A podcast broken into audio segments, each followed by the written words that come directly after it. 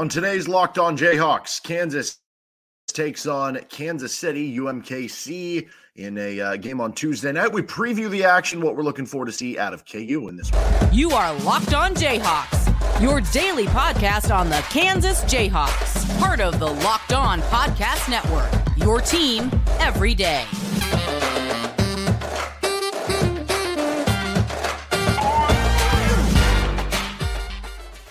I'm Derek Johnson. You can hear me as well Monday through Friday from 3 to 6 p.m. on KLWN in Lawrence with Rock Chalk Sports Talk. Thanks for making Locked On Jayhawks your first listen every day. We are free and available anywhere you get your podcasts. You can like and subscribe to us on our YouTube page.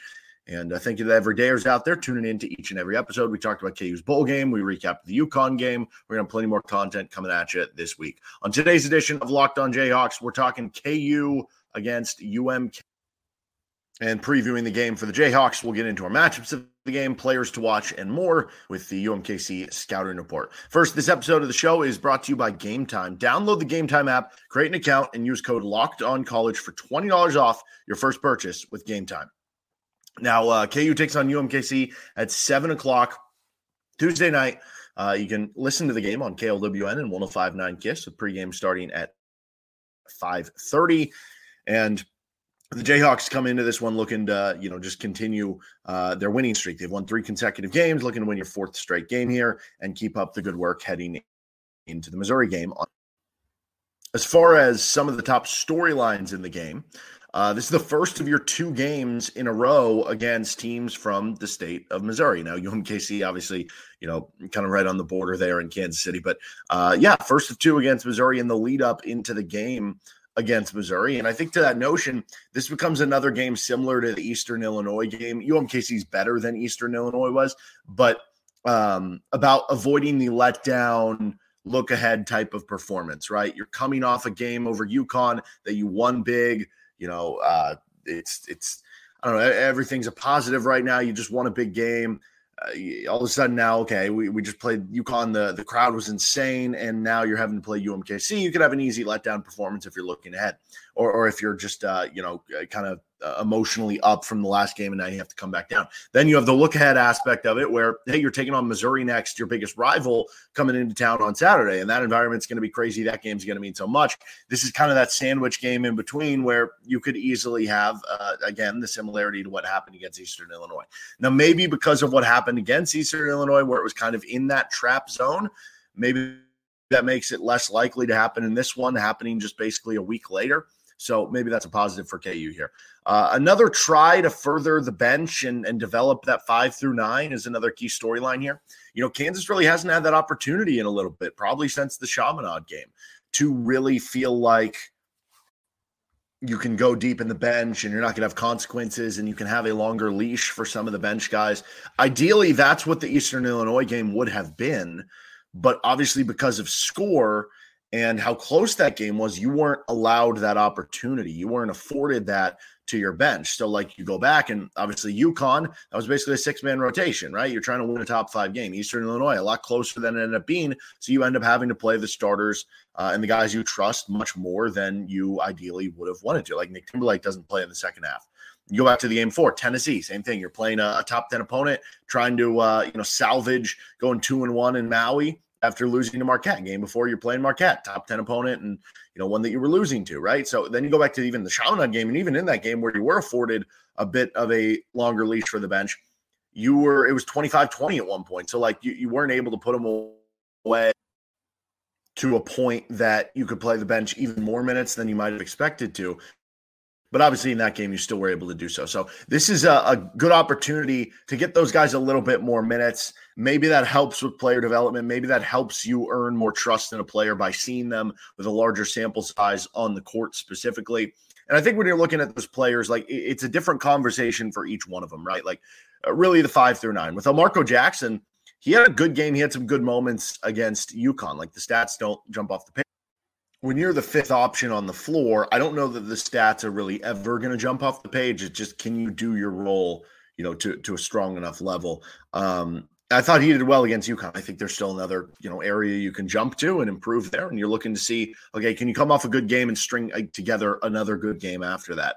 With Johnny Furphy. It's pretty clear he is the most trusted guy off the bench right now, right? Can you continue to rise up? Can you continue to uh, show good stuff and have strong run of play and do the things uh, right? Uh, defense hitting threes that are going to get you those minutes and maybe extended sample size in this type of game.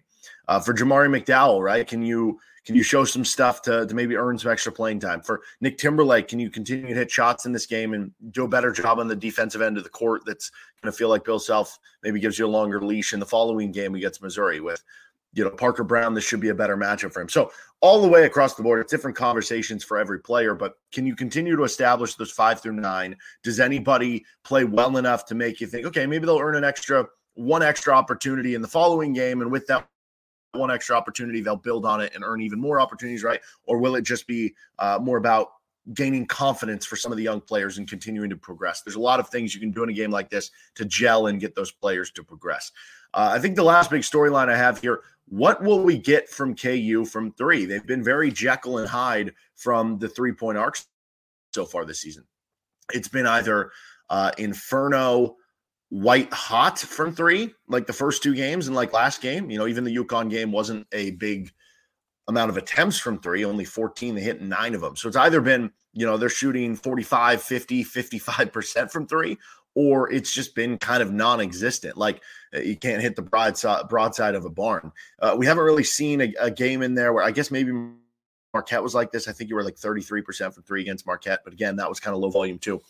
Where KU has just been like average from three, where they've shot like 35% from three. It's been either really highs or really lows from three point range. And ideally, you'd like to be a little bit more consistent there. It's nice to have the big outlier games, and you will have big outlier games, positive and negative. But instead of that being the whole way, have some more consistency all the way through to be able to rely more consistently on the three point shot. Um, so I want to see Kansas have a, a good three point shooting game for a back-to-back game. We obviously saw that in the first two games, but you know, ideally you'd like to see it for three or four straight games, and that would include this one kind of being along the way. Now, as far as the UMKC scouting report, they are three and five on the season. They're ranked in the high 200s on KenPom right now. Their uh, wins of the three, two of them are over NAIA schools in Avila and University of St. Mary. And then most recently, they got their first Division One win. That was against Southeast Missouri State. They beat them by like 30. Uh, now that SEMO team is ranked in the bottom 10 in the entire country on KenPom. So you should beat them by a lot, but credit to them, they did. Uh, meanwhile, their losses, they lost by 38 points to Baylor, 23 points to a really good Colorado State team, 12 points to UNC Greensboro. That's like a fringe top 100 team. 10 points to Brown and four points to Middle Tennessee State. Both those are ranked in like the 200s.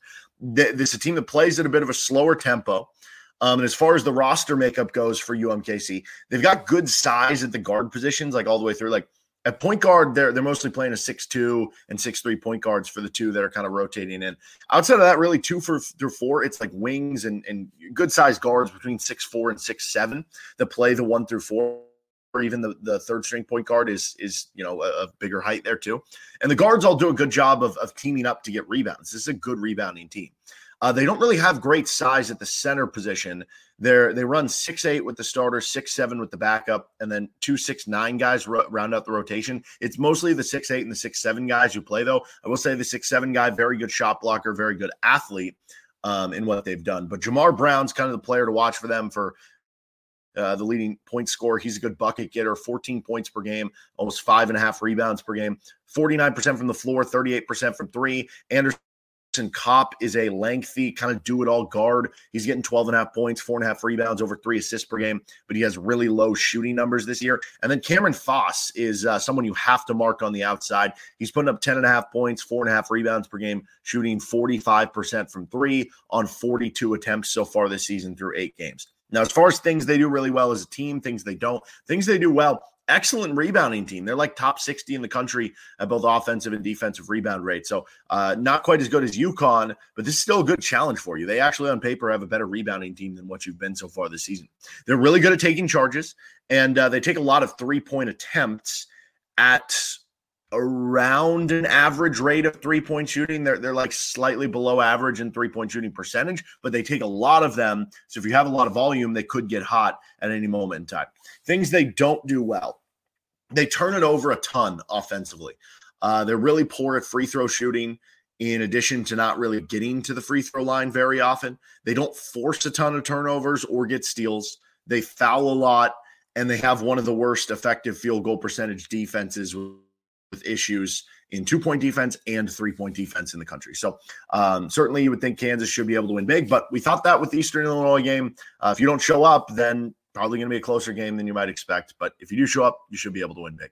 All right, we're going to continue on matchups of the game, players to watch in this one. First, this episode of the show is brought to you by Game Time. Buying tickets to your favorite sporting event should not be stressful. Game Time is the fast and easy way to buy tickets for all your sports, music, comedy, and theater near you. With killer deals on last minute tickets and the best price guarantee, you can stop stressing over the tickets and start getting hyped for the fun you're going to be having. You might be heading out to to the guaranteed rate bowl in Arizona and you're like, oh, I got to get tickets if I'm, I'm, you know, getting all this travel out there. Don't worry. You can get out there. I doubt it's going to be a sellout. It's been around like 20, 25,000 people there the last couple of years. Like, I don't think it's going to be a sellout. You can go pull up your game time app and probably get a pretty cheap ticket. And because it's being played on a baseball field, you get images of your seat views. So you'll have a better idea of what it's actually going to look like in a wonky type of environment. Snag the tickets without the stress of game time. Download the game time app, create an account, and use code locked on college for $20 off your first purchase. Terms apply. Again, create an account and redeem code locked on college for $20 off. Download game time today. Last minute tickets, lowest price guaranteed. All right, continuing on here with our matchups of the game. Then we'll get to our players to watch here. And uh, our player matchup too is part of this with Locked On Jayhawks. You can find anything you missed on any of our past shows, which you can find anywhere you get your podcasts or on our YouTube page. Uh, so our first matchup here is KU on the glass, KU rebounding the basketball. Kansas has had some, I don't know, struggles so far this season uh, on the glass, which is odd because Hunter Dickinson is – a really good rebounding center, and he has been really good at getting rebounds, and he's putting up you know like 12 rebounds per game. It's pretty inc- incredible. And Kevin McCullar has had a couple games where he's had triple doubles and had you know eight, ten rebounds, whatever it is. But you're not getting much from the rest of the guys, and you need more there. Kansas ranks just shy of 300th in the country in offensive rebounding rate. They are barely inside the top 100 in defensive rebounding rate. With the personnel you have and, and with what you need to be good at based on some of the other strengths and deficiencies you have, Ideally, you'd like this team to be top 50, I think, in defensive rebounding rate. And you'd probably like them to be at least top like 150 in offensive rebounding rate. So you're kind of off those right now. Uh, UConn, I think, beat you 10 to 5 in offensive rebounding last game, which, you know, UConn is one of the best offensive and defensive rebounding teams in the country. So, you know, that wasn't a huge discrepancy, and all things considered, with that being a strength for them, wasn't like a, I guess, overwhelming thing. But still, you'd like to think that you should be able to go toe to toe in that area with anyone. UMKC is top 60 in the country in offensive rebounding rate. They are top 60 in the country in defensive rebounding rate. So on paper, they are a better rebounding team than you. So in theory, UMKC actually has the advantage here despite not having more size. And the reason is that UMKC's guards do a better job getting on the glass and they really use fundamentals and box out well and everything. Like even when UMKC played Baylor, Think about, you know, when, when I think of Baylor under Scott Drew, year in and year out, they're putting up teams that are top five, top 10 in the country in like offensive rebounding rate. And they're just typically under Scott Drew and, and a Baylor, they're typically, regardless of the teams, they've had great rebounding teams there at Baylor. Even in that game for UMKC, where they're playing a Big 12 level opponent, top 25 level opponent, and a team who typically makes that a strength for them, UMKC grabbed 50% of their offensive misses. So half of their offensive misses they grabbed on the glass, and they also grabbed 62% of their defensive ones. Both of those numbers were almost 12% better than the rebound rates of Baylor in that contest. So they very much did a much better job rebounding than Baylor did in that head to head matchup. So for Kansas, I almost expect UMKC to win the rebounding battle here. Make it as even as possible if you're Kansas here. But if you do win this rebounding matchup, I think that would go a long way in me feeling like, okay, maybe you're trending in the right direction here with some of the rebounding stuff. Number two here is forcing turnovers. This is just kind of a season long tracking thing for me, to be honest. And I see too much in, in the same way with rebounding. Like Kansas should be a better rebounding team than the numbers show right now. I think Kansas should be a much better team with the turnovers right now. And I, I think there's too much potential in KU here, but it's it's not happening, right? I mean, last season, Kansas ranked 65th in the country in turnover percentage defense. They were good at it, right? They had 16 games last season where they forced a turnover rate of the opposing offense of 20% or higher, including four games where they opposed made the opposition have, turn the ball over 30% of their possessions or higher. And they had nine times where it was 24% or higher. So about a quarter of their possessions, they were turning the ball over in nine of the games. This year, though, Kansas ranks 285th in the country in turnover rate defense. So they're not turning teams over. And they've only hit that 20% mark, which again, they hit the 20% mark last year 16 times against Manhattan and Eastern Illinois. And they have hit the 24% mark, a mark they hit nine, times last year. They've only hit 24% once this year. In three of their biggest games this year, they only forced 8% turnover rate against Tennessee, a 10% turnover rate against Kentucky, and a 13% turnover rate against UConn. So you see the problem here. But now you're playing a UMKC team that ranks well into the 300s in turnover rate offensively. So they turn it over a lot.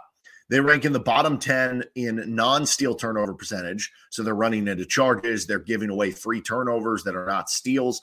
Um, and they're only average in avoiding steals. So even then, it's not like they've been great at avoiding steals. You have Dajuan Harris, you have Kevin McCullar. And I get both those players are, are probably having to do more offensively this year. And maybe that you know lessens your impact on the defensive end. You only have so much energy to to do, and you know Grady Dick was pretty good at getting steals off the ball. Like Jalen Wilson was was pretty good at it. Um, but still, you should be a good team at forcing turnovers. Make it happen. Get some easy buckets for the offense in this game too, if you do it, because that would also speed up the game. UMKC not a very fast running team. You'd like to play at a fast tempo. That's one way to do it is get more steals. All right, let's get to our uh, player match of the game and players to watch. First, this episode of the show is brought to you by LinkedIn Jobs. When you're hiring for your small business, you want to have as many top tier candidates as possible to interview and choose from. That's why you have to check out LinkedIn Jobs. Uh, they have all the tools to help you find the right professionals for your team faster and for free. I go on the LinkedIn app, I see jobs available. I have all my stuff preloaded on LinkedIn. And so I know super easy to apply if I wanted to because you just a few clicks, you already have your resume in there and stuff. So if it's easy for applicants to apply, you're going to get more qualified applicants. It's not just another job board. LinkedIn has a vast network of more than a billion professionals, which makes it the best place to hire. Hiring is easy when you have that many quality candidates. So easy, in fact, that 86% of small businesses get a qualified candidate within 24 hours. Post your job for free at linkedin.com slash locked on college. That's linkedin.com slash locked on college. Post your job for free. Terms and conditions apply. All right, continuing on here with our player matchup and players to watch on Locked On Jayhawks. So our player matchup here, we're going to go Cameron Faas against KJ Adams. We talked about Faas in the UMKC scouting report. He's their top shooter. He shoots 45% from three, on uh, a little over five three point attempts per game. But he also plays the four for them. He's like a six six six seven wing who can stretch out and can be a matchup problem. Um, I'd be interested to know how KU will approach it. Are they going to cross match and put Kevin McCullar on him so he can chase him around from three point range? Are they going to put KJ Adams on him and just let him chase from three? Now, if you do put Kevin McCullar on him, the guy they run at the three is their leading scorer. So then are you putting KJ Adams on him? Now, KJ is very switchable and he had an excellent game defensively against UConn. So I'll, I'll just be interested to see how they approach it. The other side of the ball, though, as much as Faas is a shooter and, and that could make life tough for KJ running around and chasing him and everything, KJ should be able to feast against Faas. He is a uh, not nearly as strong or built as KJ Adams is. Uh, KJ is going to have the weight advantage inside, and he is more of that perimeter playing guard that KJ should be able to kind of bull, play bully ball inside a little bit with him. So I, I do think that that both players could have a nice advantage on the uh, offensive end. Uh, as far as other players to watch, like Hunter Dickinson makes sense because um, UMKC doesn't have it. I mean, six eight is their tallest center. Now their backup center, Allen David Mukeba, uh, is top 25 in the country in block rate, despite only being six seven. They rotate centers. They don't have much size. So even though he has the good block rate, I, I wonder if how much of those blocks are help side blocks where he's the help side defender and he comes over and blocks someone. If he's in one on one, it's hard to get a block when you're on somebody's body and they're shooting a, a hook shot. I think Hunter Dickinson should be able to feast in this one. We've seen so many times against smaller teams, him just be able to, if you can get the ball up high to him, he's so good about keeping the ball up high and not bringing it down, and he'll just go up and, and get an easy layup. So, um, yeah, I, I, think Hunter Dickinson should be able to feast. Uh, Kevin McCullar, I mean, Brown, who is UMKC's leading scorer, plays the three for them. He's he's more of a shooting guard type, but plays the three. Uh, I he, he's a really good offensive player, so that'll be a, a, tough matchup for Kevin. But he is their lowest rated defender by Evan Miyakawa's defensive BPR. So if he is truly their worst defender and he's guarding Kevin McCullar, who is you know your best perimeter scorer right now, then Kevin McCullar should be able, be able to have a good game too for Kansas. So uh, that'll do it for this episode of Locked On Jayhawks. We'll be back tomorrow to recap whatever happens between Kansas and UMKC. We'll be back later in the week to uh, preview Kansas and Missouri. Nick Short will join us later in the week too. You can find our podcast anywhere you get your podcasts. You can also like and subscribe to our show on our YouTube page. Have a great rest of the day. We'll see you next time with Locked On Jayhawks.